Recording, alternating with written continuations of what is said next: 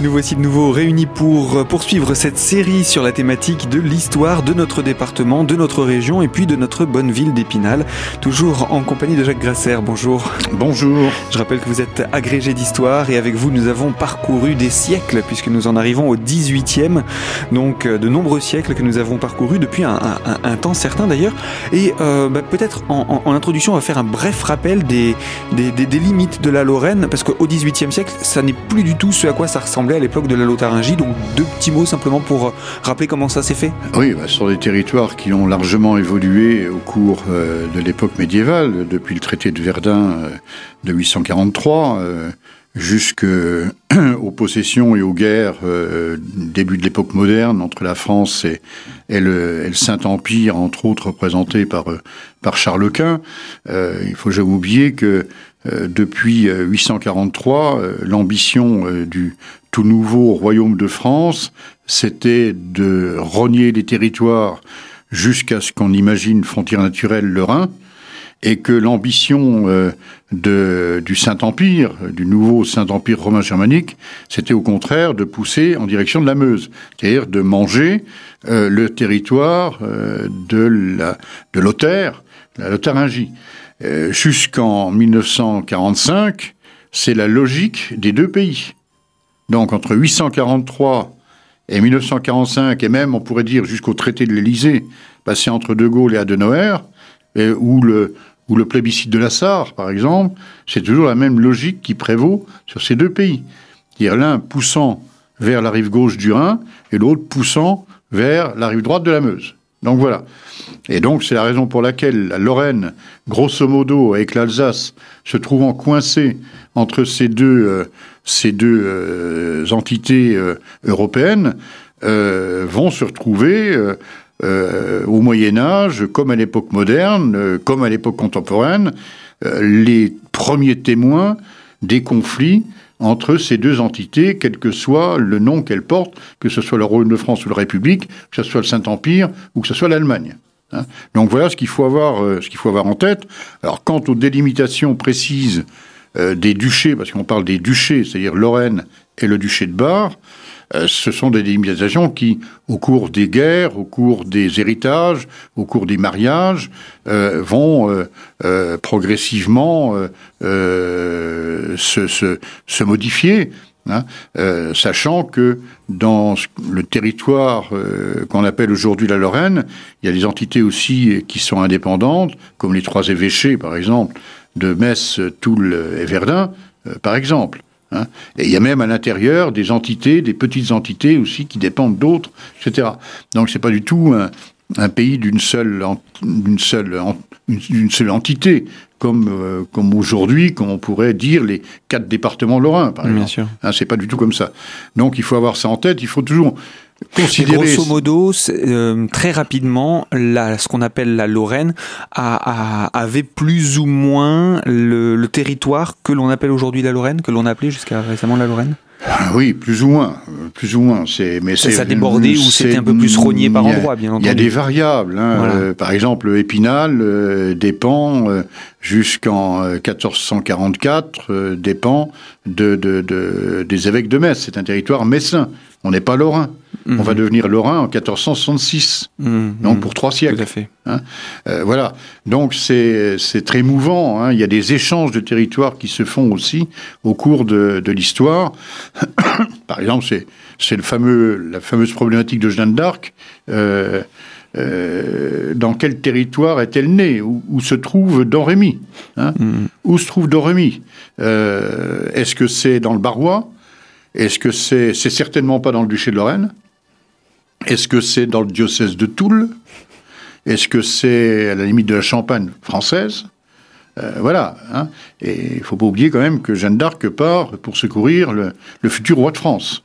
S'il y hein. avait des nationalités à l'époque, euh, elle, en aurait eu, elle aurait pu en avoir plusieurs.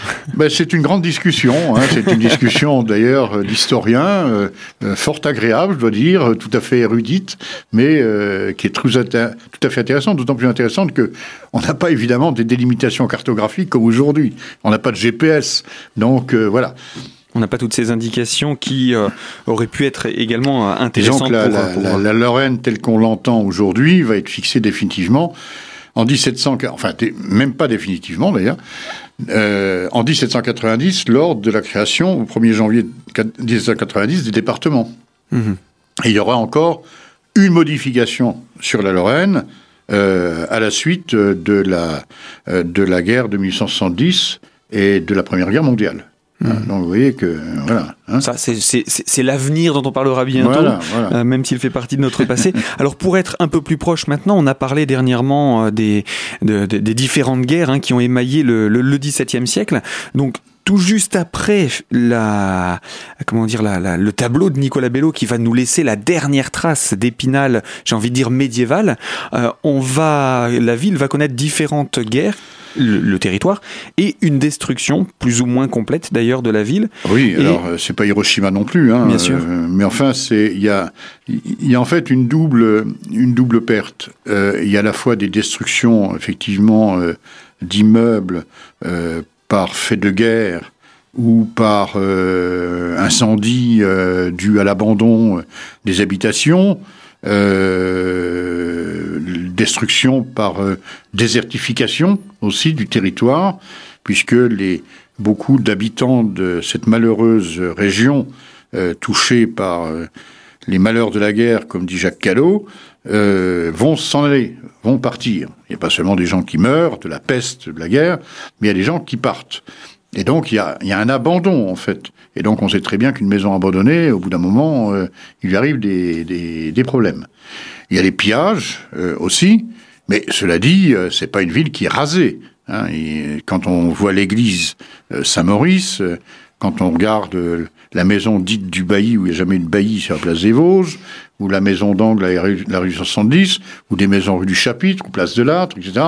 Il reste, il reste quand même des choses. Hein. Puis il reste quand même pas mal d'éléments de murailles euh, à la fin du siècle, à la fin du 7e siècle, pas mal d'éléments de murailles. L'idée surtout de la destruction, entre guillemets, c'était de s'attaquer au fort, à la partie un petit peu euh, euh, rassurante et autoritaire de la ville pour faire en sorte que ça devienne une ville soumise? Oui, oh, je ne pense pas. Il y a, une volonté, il y a une volonté euh, des rois de France, euh, pas seulement Épinal, dans toutes les villes fortifiées, de détruire euh, ce qu'on appellera les œuvres vives, c'est-à-dire les, bâtiments les plus emblématiques, les plus compliqués à reconstruire, qui permettaient éventuellement d'arrêter une armée et donc de, faire perdre du temps aux Français pour traverser la Lorraine et pour aller guerroyer avec les impériaux.